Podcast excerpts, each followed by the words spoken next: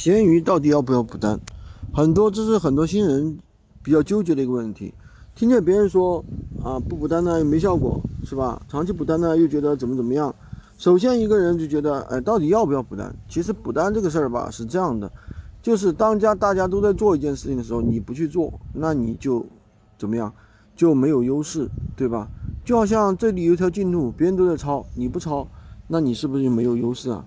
这个也没有什么，这个是一个很正常的一个行为，所有的电商平台它都有这样一个行为，这是一个正常的电商手段吧。但是第二个点，大家不要靠补单当饭吃，对不对？有的人就说，不补单就有曝光，不补就没有曝光，这怎么回事啊？这是因为你自己链接本身不行啊，链接质量不高啊，对不对？店铺权重不高啊，它无法自然引爆，所以说就会出现这样的情况，好吧？今天就跟大家讲这么多，喜欢军哥的可以关注我，订阅我的专辑，当然也可以加我的微，在我头像旁边获取闲鱼快速上手笔记，也可以加入我们的训练营，快速学习，快速赚钱。